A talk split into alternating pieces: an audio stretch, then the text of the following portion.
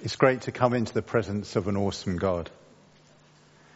And um, I guess Jesus just wants to offer himself again to us afresh today to reach out to him. And uh, we're starting a new series about our hearts. And uh, Ian threw out the challenge last week. What if one day Jesus were to become like you?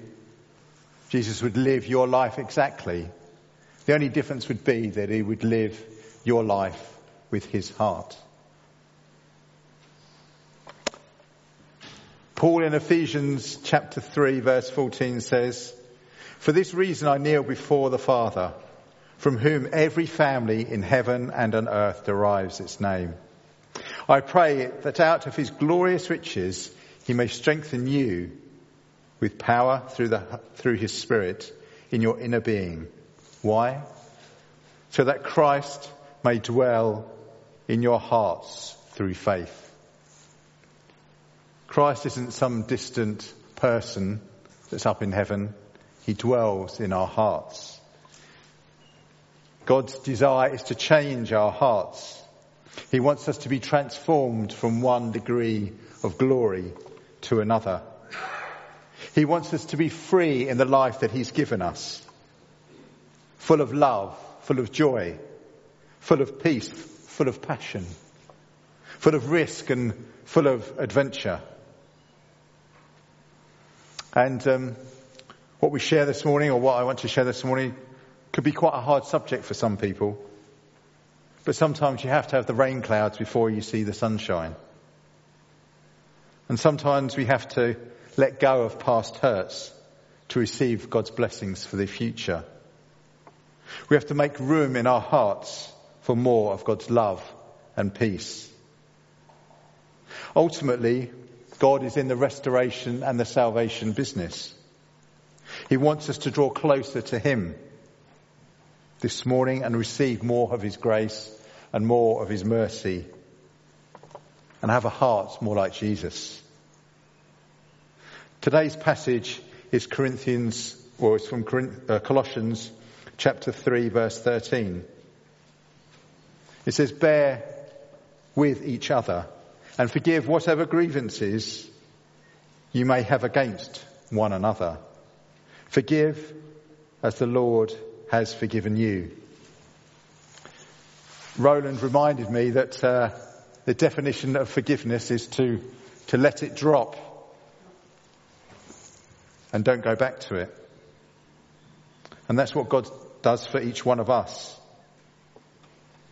He wants us to let drop the things that hold us back and be transformed by His love.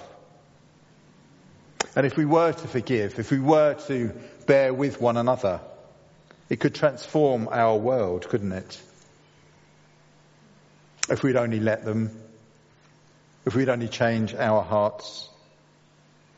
But sometimes these words can make us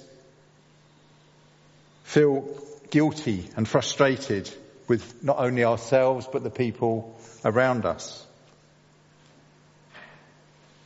And you need to reflect how would Jesus' own heart respond to these words to bear with one another and to forgive. Jesus himself knew all the thoughts, the true heart motivations of many people that he came to meet. And um, I always wonder what it would be like to be Jesus, knowing people's thoughts. And I wonder how far he knew their thoughts and their true hearts.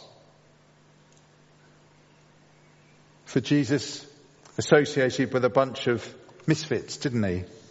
Those early disciples weren't what you would call your perfect Christians. They had come with lots of different ideas, lots of thoughts, lots of problems. They were never going to fully grasp everything. They were selfish and self-centered, even at the best of times. But Jesus still loved them. And isn't it Jesus' very nature to love those who let him down? Didn't we read in Joshua how time and time again the people of Israel let God down? But yet he extends his love. He extended his forgiveness to them time after time after time. God's word reminds us, it says, whilst we were still sinners, Christ died for each one of us.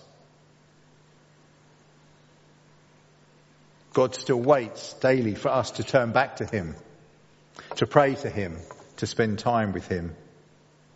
And that night before Jesus' death, what did Jesus do? He washed the disciples' feet. He took on the very role of a servant, the lowest of every servant, and washed his disciples' feet. Knowing all of their problems, he showed them compassion, forgiveness, and love. And he knew by the end of the meal, one of the people that he'd washed their feet would have deserted him, went to betray him. And all of his other disciples, by the time of his death, would have also have deserted him. But Jesus still loved them as they were. Jesus didn't see the mess so much as to the potential that they each had, and he bore with them. And I think in bearing with one another, our love grows. With all of our faults, with all of our problems. If we bear with one another, forgive one another, love grows. And even when we can't bring ourselves to forgive, we have to rely on God's love growing inside each one of us to help us through another day to show that love, grace and compassion to those that we meet. And God still gives us free choice in our lives how to deal with people. And we're taught the classic response to difficult situations, which is either to flee or fight. Most of the disciples fled from Jesus in time of persecution, but Jesus stood, um, Peter stood his ground, drew out his sword and began to fight. But even he, he disowned Jesus later, that same evening. But Jesus still bears with his disciples and continues to bear with each one of us, with all of us, day by day, minute by minute. Max Lucado writes in a book that I read, Imagine the event. You are before the judgment seat of Christ. This book is opened and the reading begins. Each sin, each deceit, each occasion of destru- destruction and greed is read. But as soon as the infraction is read, grace is proclaimed. The result, God's merciful verdict will echo through the universe. For the first time in history, we will understand the depths of his goodness, itemized grace, categorized kindness, registered forgiveness. We will stand in awe as one after another is proclaimed and then pardoned. The devil will shrink back in defeat. The angels will step forward in awe and the saints will stand tall in God's grace. We will see how much He has forgiven us. We will see how much He loves us. And we will worship Him. The result will be the first genuine community of forgiven people. Only one is worthy of applause in heaven. And he's the one with pierced hands and feet. We are called to forgive as we have been forgiven. Some of the hardest words you can read in the Bible to forgive. It doesn't say forgive some grievances or forgive them for a while or until the time is right for revenge. It says whatever grievances, forgive them, full stop. Forgiveness is about forgiving everybody, everything.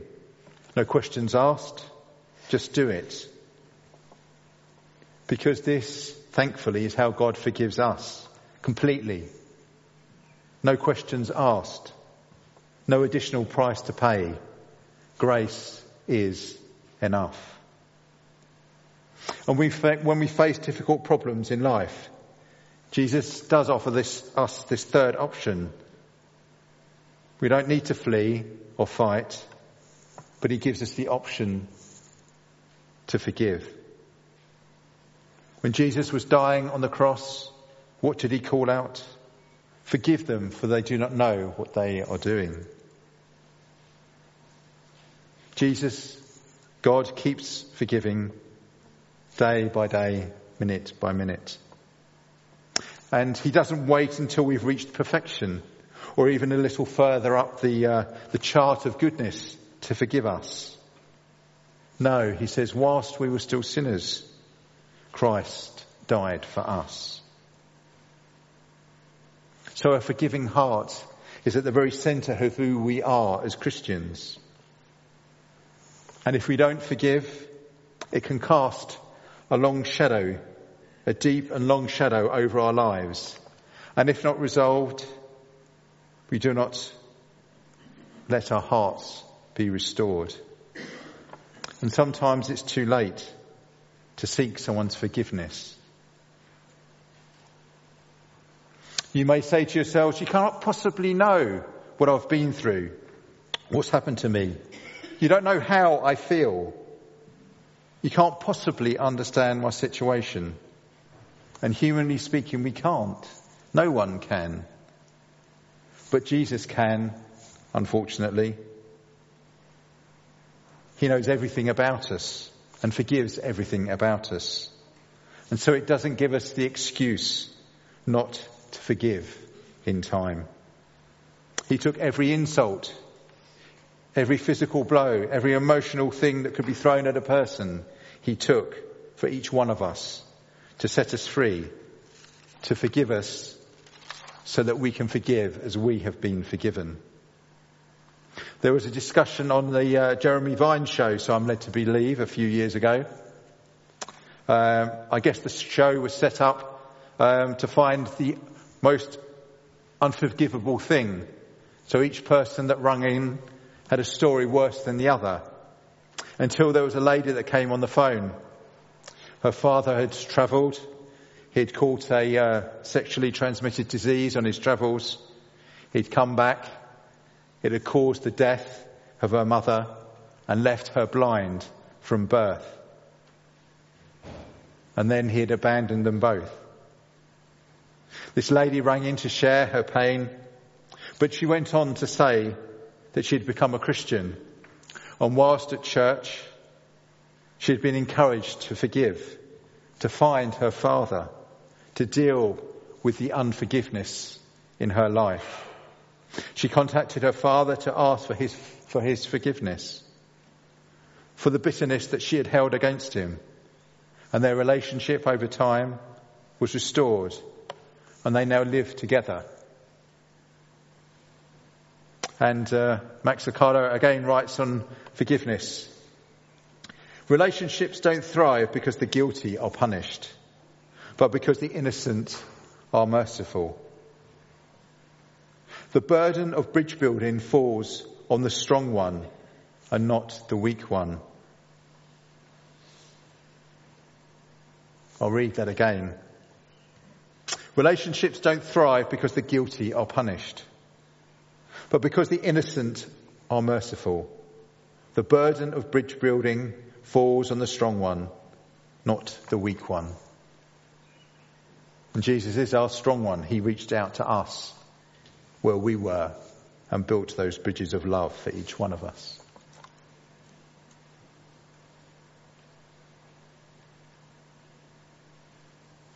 So having been wronged, this lady offered forgiveness out of her own pain. And it can sound so easy to forgive, can't it? But for me, forgiveness comes in different degrees. If you prick your finger, you might bleed for a moment and it's healed. To the other end of the extreme where you've undertaken open heart surgery and the words that someone has spoken to you or the actions that they've done have caused trauma in your life.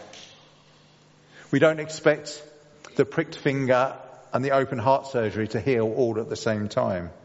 Sometimes it takes longer to heal the wounds that go deeper within us.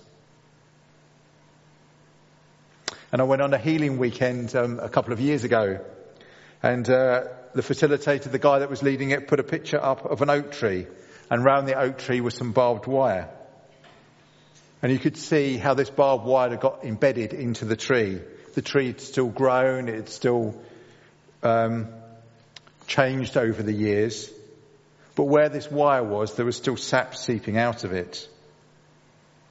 As I say, it had grown, it had changed, but it wasn't fully free from this wire, this pain that was holding it back. And I guess unforgiveness in our hearts can be like this barbed wire wrapped around the tree. We can paper over the cracks, we can try and grow and forget about it. But that pain is still there if we don't deal with it, if we don't take unforgiveness from our hearts. We won't know the full restoration that Jesus offers. And you may need to spend some time speaking to someone with a big box of tissues or you may want to spend some time with the Holy Spirit and God asking where you've buried some deep hurts that He would want to bring freedom into your life to. And even removing the wire from the tree still leaves its mark. We're still left with marks on our bodies, on our hearts and on our minds where people have hurt us. But God comes to heal, to forgive and set free.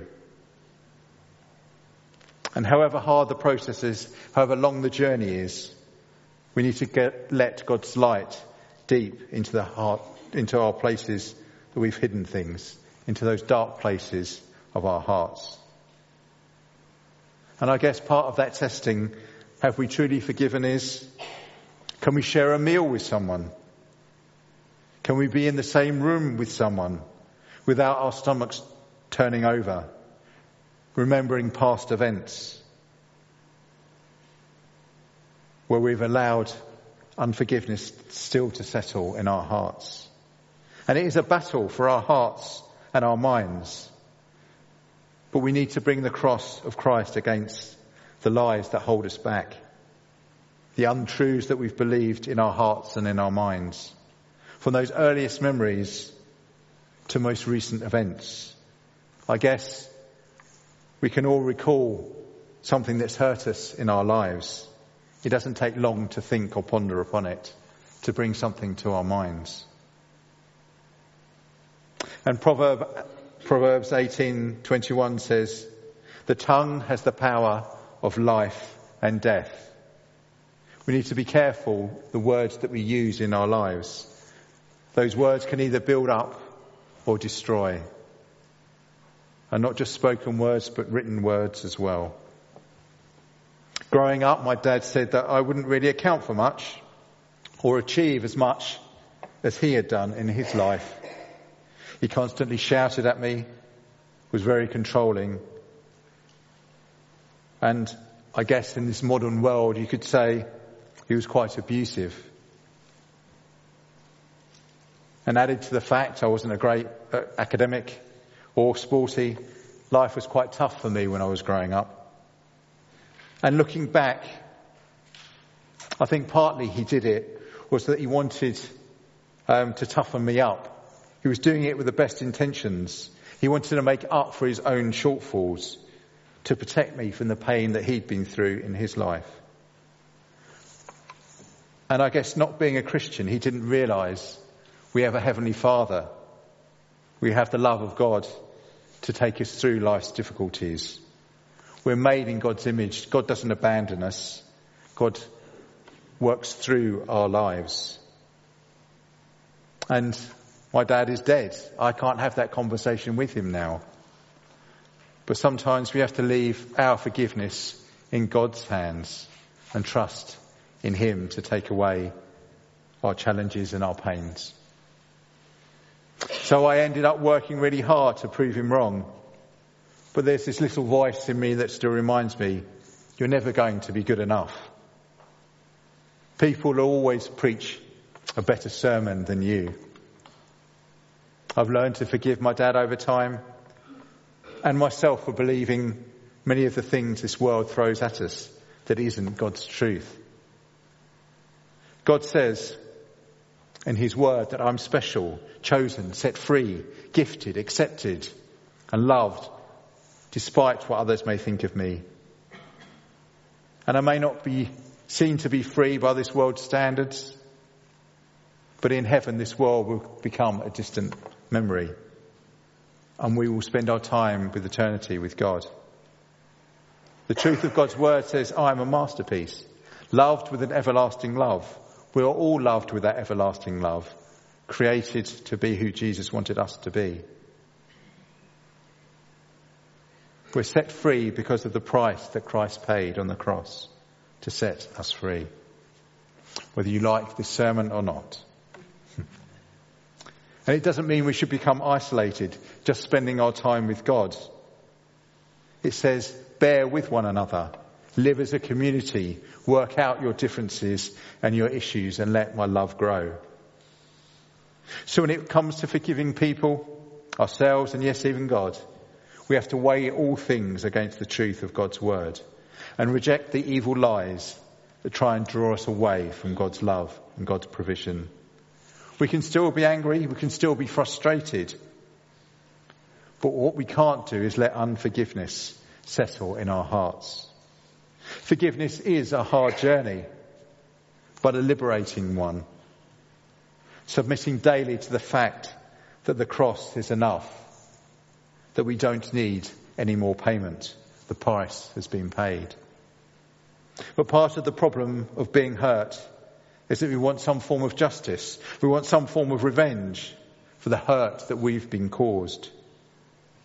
And even when someone does apologize to us, in effect asking for forgiveness, there is a part in us that says, great, they've come to their senses. I knew I was right all along. But when you compare that to how God forgives us, it's very different. He just accepts us by His unconditional love. His grace has removed every sin as far as the east is from the west. God does not ponder on our problems or tries to dissect them. Perhaps we could have done things differently. But each time we come back to Him, He just accepts us as who we are.